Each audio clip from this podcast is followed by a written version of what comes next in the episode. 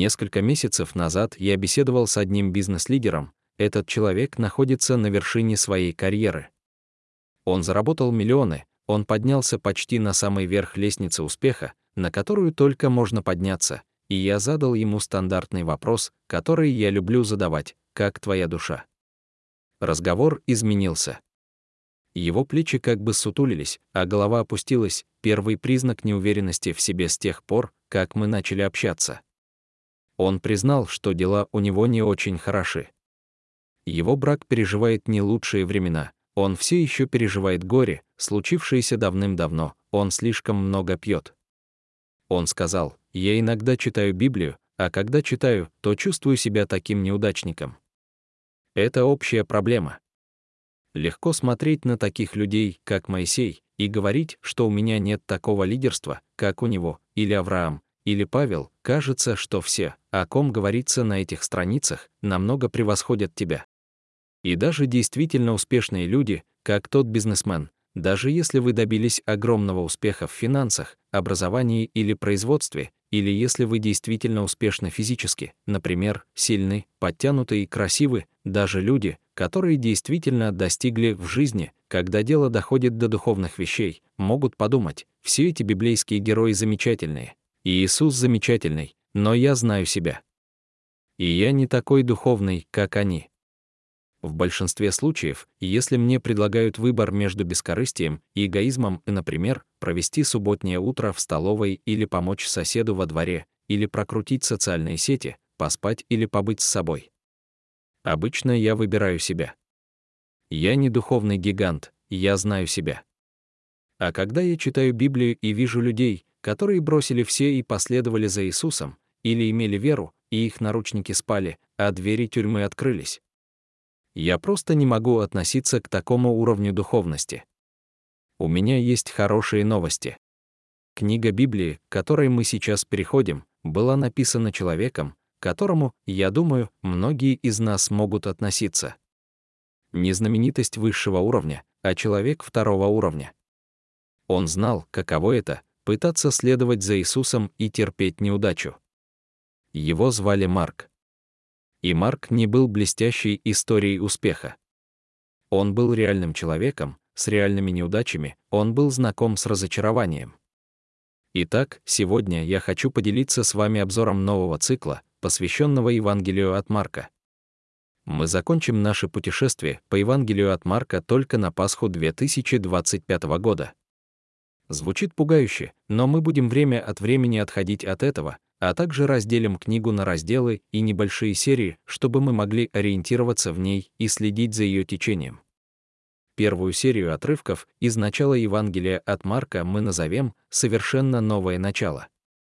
Для нас это новое начало серии, начало нового года служения, для многих из вас — нового учебного года, ведь лето закончилось. Но в Евангелии от Марка это также начало служения Иоанна Крестителя и служения Иисуса. Совершенно новое начало. Но есть и более локальная и личная причина, по которой я хочу, чтобы мы прослушали Марка именно сейчас, и она заключается в том, где мы находимся как церковь. Я уже цитировал Кена Бланшара, который говорил, что лидеры должны постоянно задавать два вопроса, в каком бизнесе мы работаем и как идут дела. Так вот, в Грейс мы занимаемся воспитанием учеников. Мы хотим, чтобы здесь появлялось все больше и больше учеников Иисуса, и чтобы здесь воспитывались все лучшие и лучшие ученики Иисуса. И я бы сказал, что дела идут в правильном направлении, но мы еще не достигли цели. Некоторые из вас знают, что мы находимся в процессе структурных и системных изменений в нашей церкви, чтобы помочь нам сделать больше и здоровее учеников, но я искренне верю, что обучение через это Евангелие станет прекрасным основанием для того, чтобы вновь сделать акцент на ученичестве. В этой серии мы будем задавать и отвечать на вопросы, кто такой Иисус, почему за ним стоит следовать и как это сделать. Марк поможет сосредоточить все наше внимание на Иисусе. Ведь чем больше мы знаем о нем и чем больше мы знаем о себе, тем больше себя мы можем отдать ему. Я уже говорил, что Марка можно понять, потому что он был несовершенным последователем Иисуса. Давайте рассмотрим некоторые моменты жизни Марка. Официально автор Евангелия неизвестен, но с самого начала истории церкви это Евангелие приписывалось Марку, которого иногда называли Иоанном Марком. Папе из Малой Азии приписал книгу Марку менее чем через 50 лет после ее написания, так что еще были живы люди, которые могли подтвердить обстоятельства ее написания. Интересно, что Марк не был одним из 12 апостолов Иисуса. Откуда же он черпал всю свою информацию и исследования? Есть несколько важных источников. Из первого послания Петра 5.13 мы узнаем, что Марк был партнером по служению, попутчиком и переводчиком Петра. Петр передает приветствие от Иоанна Марку, которого он называет «сын мой». Поэтому многие ученые считают, что Евангелие от Марка — это сборник воспоминаний Петра. Где впервые встретились Петр и Марк? Возможно, их связь началась еще в детстве Марка. Впервые они упоминаются вместе в Деяниях 12.12. 12. Я рассказывал об этом отрывке в нашей последней серии, но он уместен и здесь. Петр был заключен в тюрьму Иродом и ожидал казни. Один из сыновей громовержца, Иаков, уже был казнен Иродом, так что Ирод был на взводе. Петр был закован в цепи с несколькими уровнями охраны, когда явился ангел и освободил его. В это же время группа христиан собралась в первой домашней церкви. Именно туда и направился Петр после своего побега. Помните, он постучал в дверь, и ему ответила девушка, но не впустила его, потому что всем христианам нужно сначала обсудить, может быть, это ангел, а Петр просто стоит на улице и стучит.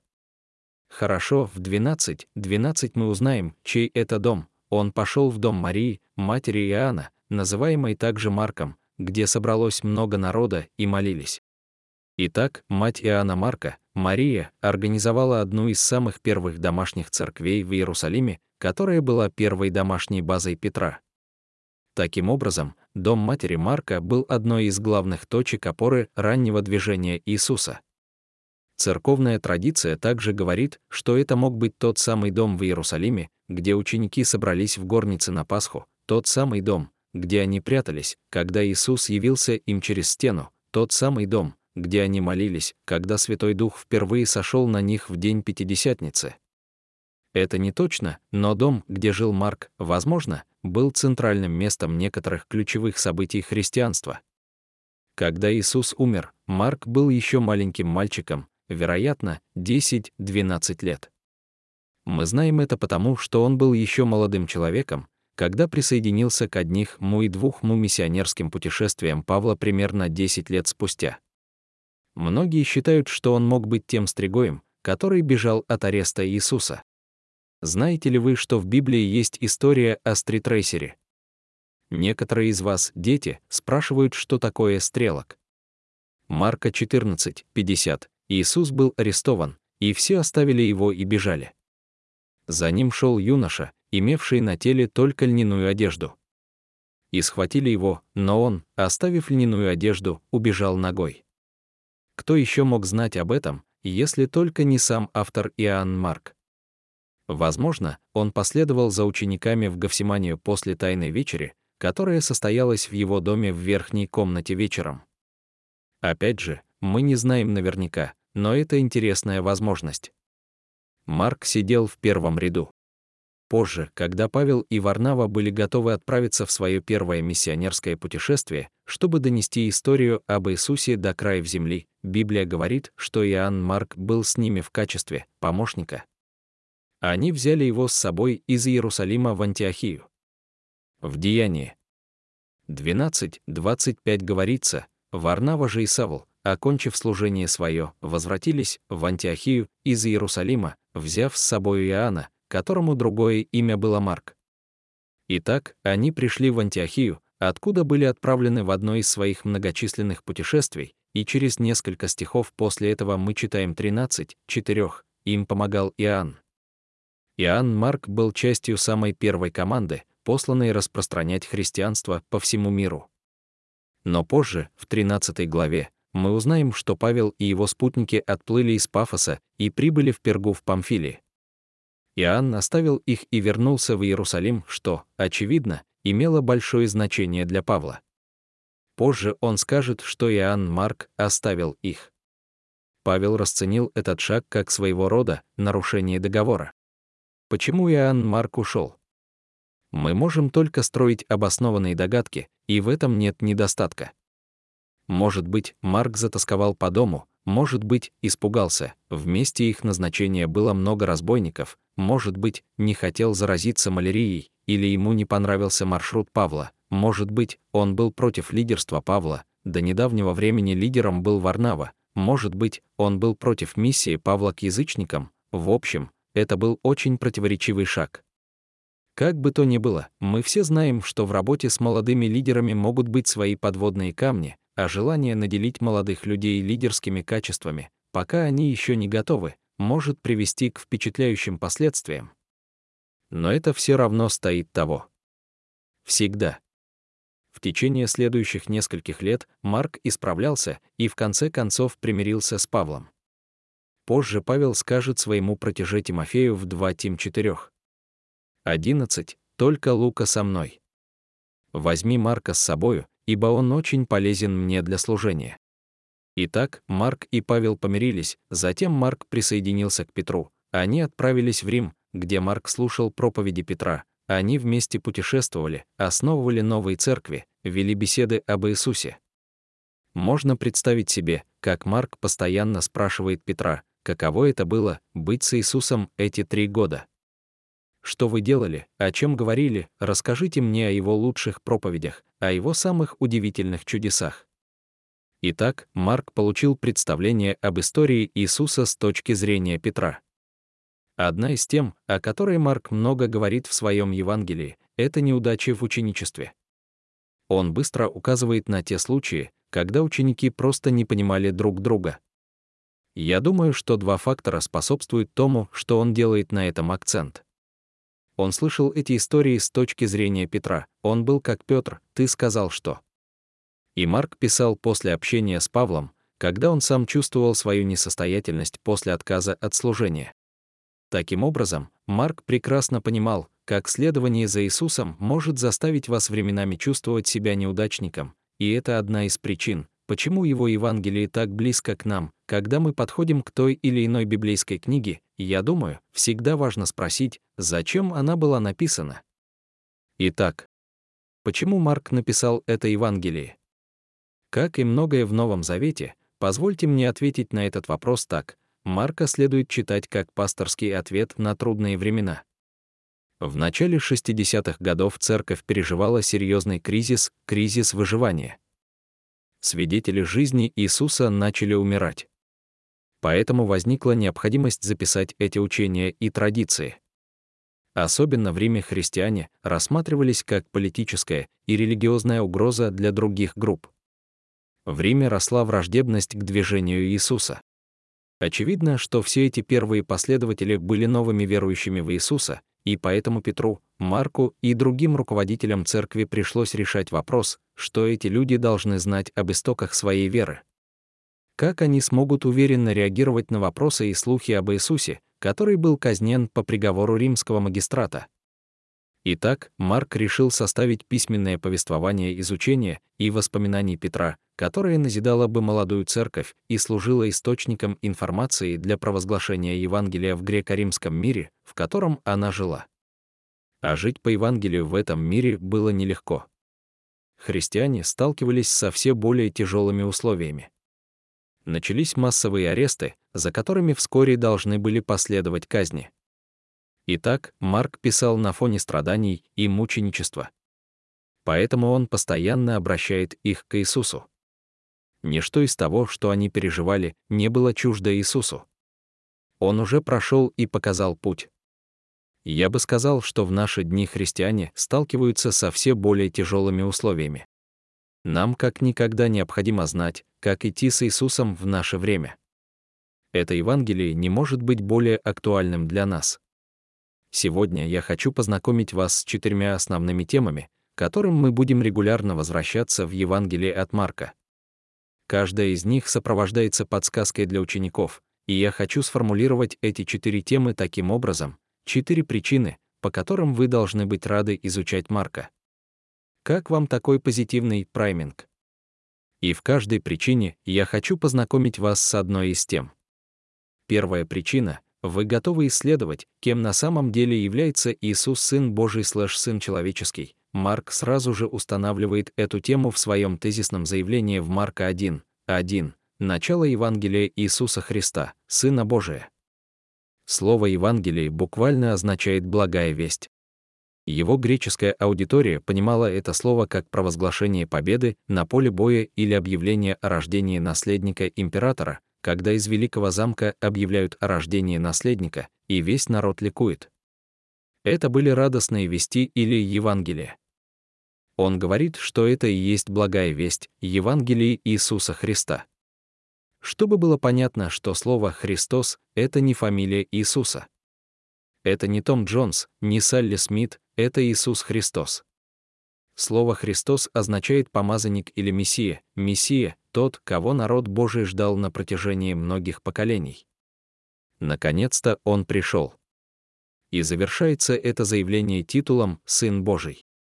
Марк вводит этот титул в начале и возвращается к нему в конце, в Марка. 15.39. Римский центурион стоит у креста и прямо говорит, истинно человек сей был Сын Божий. Он начинает и заканчивает словами «Сын Божий». Иисус — безусловный главный герой Евангелия от Марка. И на протяжении всей книги мы увидим, что Марк часто напоминает нам о том, что Иисус одновременно и Бог, и человек. Мы видим Его божественность, Его богоподобие и в Его крещении, и в Его преображении, и в Его власти над бесами и над природой. Мы видим Его всеведение, когда Он понимает, о чем думают люди, не произнося ни слова. Поэтому не стоит заблуждаться. Иисус — Бог во плоти. Сын Божий. Но Марк также старательно показывает нам человечность Иисуса. Мы видим Его печаль, Его разочарование, мы видим в Иисусе изумление, усталость и даже гнев. Мы видим эту дихотомию в Иисусе как богочеловеке в Марка 10, 45. Иисус — Бог и достоин всяческого поклонения, жертвы и служения, но Марк говорит, что Сын Человеческий пришел не для того, чтобы Ему служили, но чтобы послужить и отдать душу свою для искупления многих. Сын Божий и человек. Никогда не было никого, подобного Иисусу. Его жизнь была настолько убедительной, а его учение настолько сильным, что тысячи людей собирались вместе, чтобы послушать его и последовать за ним. Они сидели по несколько дней, слушая его, и не хотели расходиться по домам. А у вас так же? Вас так захватывает проповедь, что вы просто хотите остаться на весь день, чтобы я продолжал. Нет, я так не думаю. Но с Иисусом люди это делали. Одна из особенностей Марка среди других Евангелий заключается в том, что мы узнаем, кто такой Иисус, не столько из того, что он говорит, сколько из того, что он делает. Марк пишет кистью, приглашая нас к участию в драме. Для Марка, реального человека из плоти и крови, жизнь этого учителя гораздо важнее, чем его высказывание. В 2023 году мы находимся среди поколения, которое гораздо меньше интересуется тем, во что мы говорим, и больше интересуется тем, как мы видим то, во что мы верим. Поэтому, если вы, молодые люди, устали от лицемерия, которое вы видите в церкви, я думаю, что вам будет полезно изучить человека, чья жизнь была столь же последовательна, как и его слова. И если Иисус тот, за кого Он себя выдает, то, изучая Его учение и знакомясь с Его образом жизни, вы получаете невероятную возможность придать смысл своему существованию, возможность осмыслить свою жизнь, найти свою идентичность, ответить на навязчивые вопросы, которые, если вы выключите свои устройства и просто посидите в присутствии жизни Иисуса хотя бы на мгновение, возможно, начнут преследовать вас. Почему существует страдание, почему мир мрачен, почему все кажется бессмысленным, почему с каждым прогрессом человечества кажется, что мы в то же время идем назад. И если вы сами или знаете кого-то, кто просто хочет узнать об этом человеке по имени Иисус, о его жизни и его учении, то вы должны быть очень рады этому путешествию по Евангелию от Марка.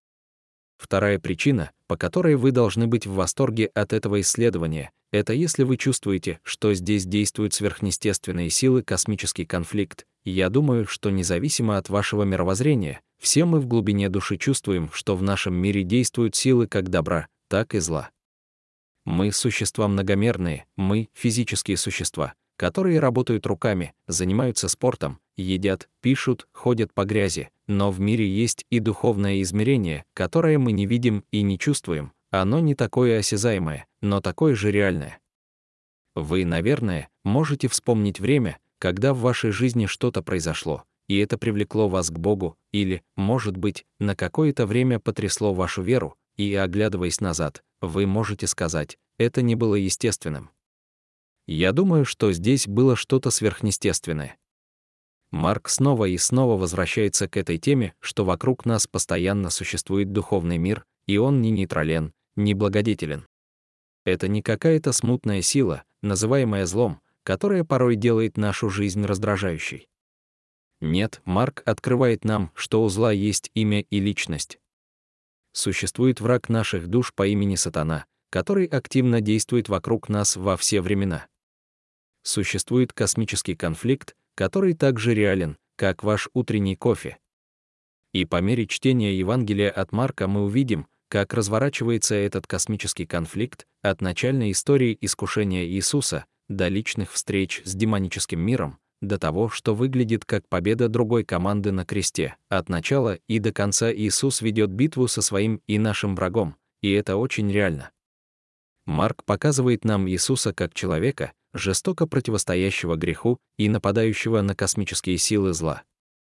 И затем он передает это служение своим последователям и нам, которые будут участвовать вместе с ним в его сверхъестественной победе. Марк рисует нам одну из самых ярких картин духовной войны во всей Библии в главе 3, где он представляет Иисуса победоносным генералом, который грабит царство сатаны, то есть этот мир. Он пойдет на все, чтобы сражаться за своих детей, которые находятся в осаде. Третья причина для радости — вы хотите следовать за Иисусом, но слишком часто терпите неудачу. Неудача управления. Ранее я уже упоминал о том, что Марк сам потерпел неудачу, оставив Павла и Варнаву. Мы также говорили о том, что он описывает жизнь Петра, а мы все знаем историю неудач Петра, который трижды отрекся от Иисуса. Стоит ли удивляться, что из всех авторов Евангелий Марк наиболее суров к ученикам? Он пишет о самых близких спутниках Иисуса, а они постоянно не понимают его учения, не проявляют истинной веры, говорят глупости, постоянно боятся, постоянно тупят, не доверяют, не слушаются. Я хочу сказать, что вы прочтете Марка и с каждой минутой будете чувствовать себя все лучше и лучше. И вот что мы узнаем. Ответ на наши неудачи — это всегда Иисус.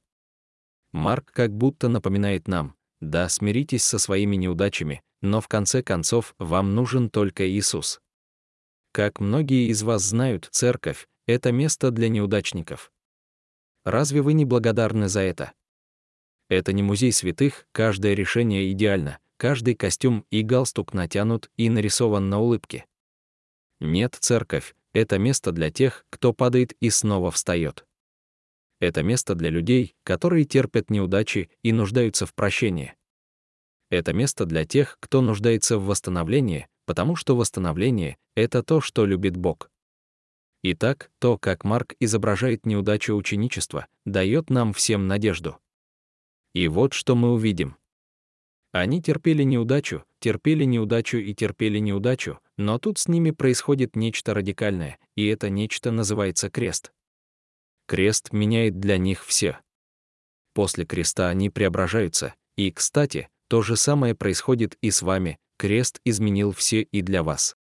Ваша способность иметь правильное положение перед Богом основана не на ваших достижениях, а только на Божьей благодати, приобретенной для вас на кресте. Вам не нужно сначала привести себя в порядок, прежде чем прийти к Иисусу, точно так же, как вы не чистите рыбу, прежде чем поймать ее. Я так благодарен Богу за то, что Он знал все глупости, которые я собирался совершить, прежде чем спасти меня, и все равно спас меня. Вот почему это называется благодатью, и вот почему это так удивительно. Пока мы были еще грешниками, пока мы были худшими из худших, именно в этот момент Христос умер за нас. Итак, радуйтесь Марку, если вы готовы исследовать, кто такой Иисус на самом деле, и если вы чувствуете, что в мире действуют сверхъестественные силы, и если вы хотите следовать за Иисусом и слишком часто терпите неудачу, то четвертая причина для радости — это если вы хотели бы проявлять больше веры в своей повседневной жизни. Обычные герои — эта тема является обратной стороной темы Марка о неудачах в ученичестве. По мере того, как Марк пишет, кажется, что каждый раз, когда ученики терпят крупную неудачу, он вводит в повествование малоизвестного второстепенного персонажа, который показывает нам, читателям, как выглядит великая вера. Пока ученики терпят неудачу, он позволяет им стать героями.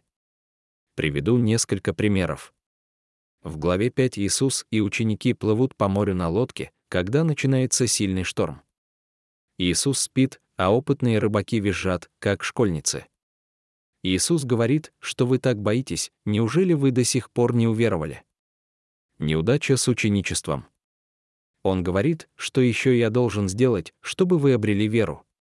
Когда они переходят на другую сторону, Иисус исцеляет гадаринского демониака, без имени, но просто самого отвязного парня, которого вы когда-либо встречали, и он демонстрирует истинную, подлинную и глубокую веру. Ученики не поняли, а этот совершенно безрелигиозный человек понял. В главе 7 мы встречаем Серафиникиянку и снова не знаем ее имени. Иисус объясняет, что чистота и нечистота — это внутренняя, а не внешняя вещь. Праведность идет изнутри. Ученики не понимают этого, и Иисус говорит, вам недостает разумения. Мне нравится версия NIV, где он говорит, почему вы такие тупые. И снова неудача с учениками. И тут же мы встречаем второстепенную женщину, чья дочь одержима бесом. Она знает, кто такой Иисус, она верит, что он обладает силой исцелить ее дочь, она даже называет себя собакой под столом, вылизывающей объедки. Она проявляет удивительную веру, смирение и понимание, и ее дочь исцеляется. Есть еще много примеров, которые мы еще увидим, но я хочу сказать следующее. Вера, меняющая мир, это не что-то, предназначенное для религиозной элиты. Она не принадлежит пасторам и миссионерам. Она для каждого из нас. Мне не важно, насколько обыденна ваша жизнь, насколько вы нормальны, вы можете иметь веру, меняющую мир, которая проявляется в вашей повседневной жизни. Вера в представление Марка — это вера в спецодежде и с грязными ногтями.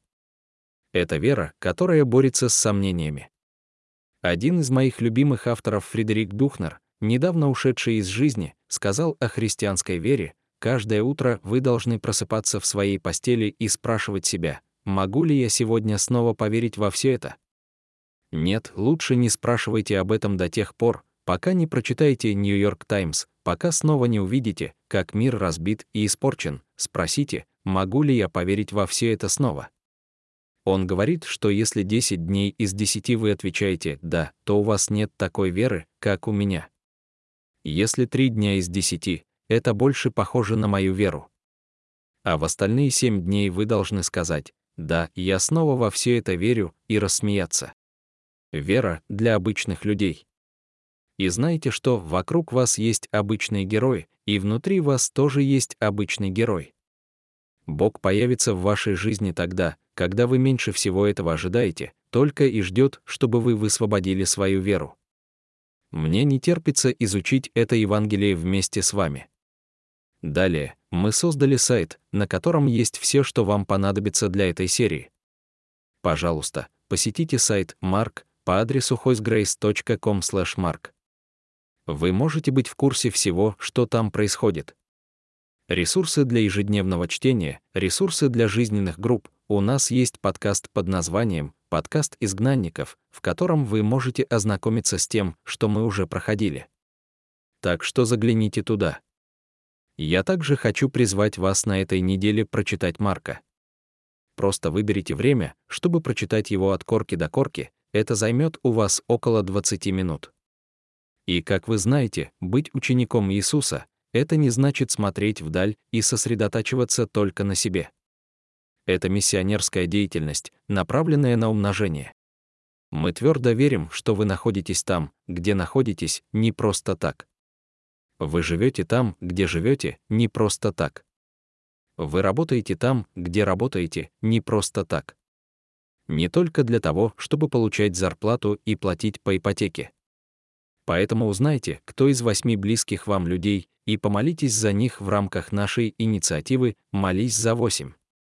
И послушайте, если у вас есть друзья, соседи, любимые или сослуживцы, которым, по вашему мнению, было бы полезно узнать о путях и учениях Иисуса, пригласите их в церковь на следующей неделе. Не упустите возможность стать распространителем надежды. Я очень рад отправиться с вами в это путешествие. Я люблю вас, ребята.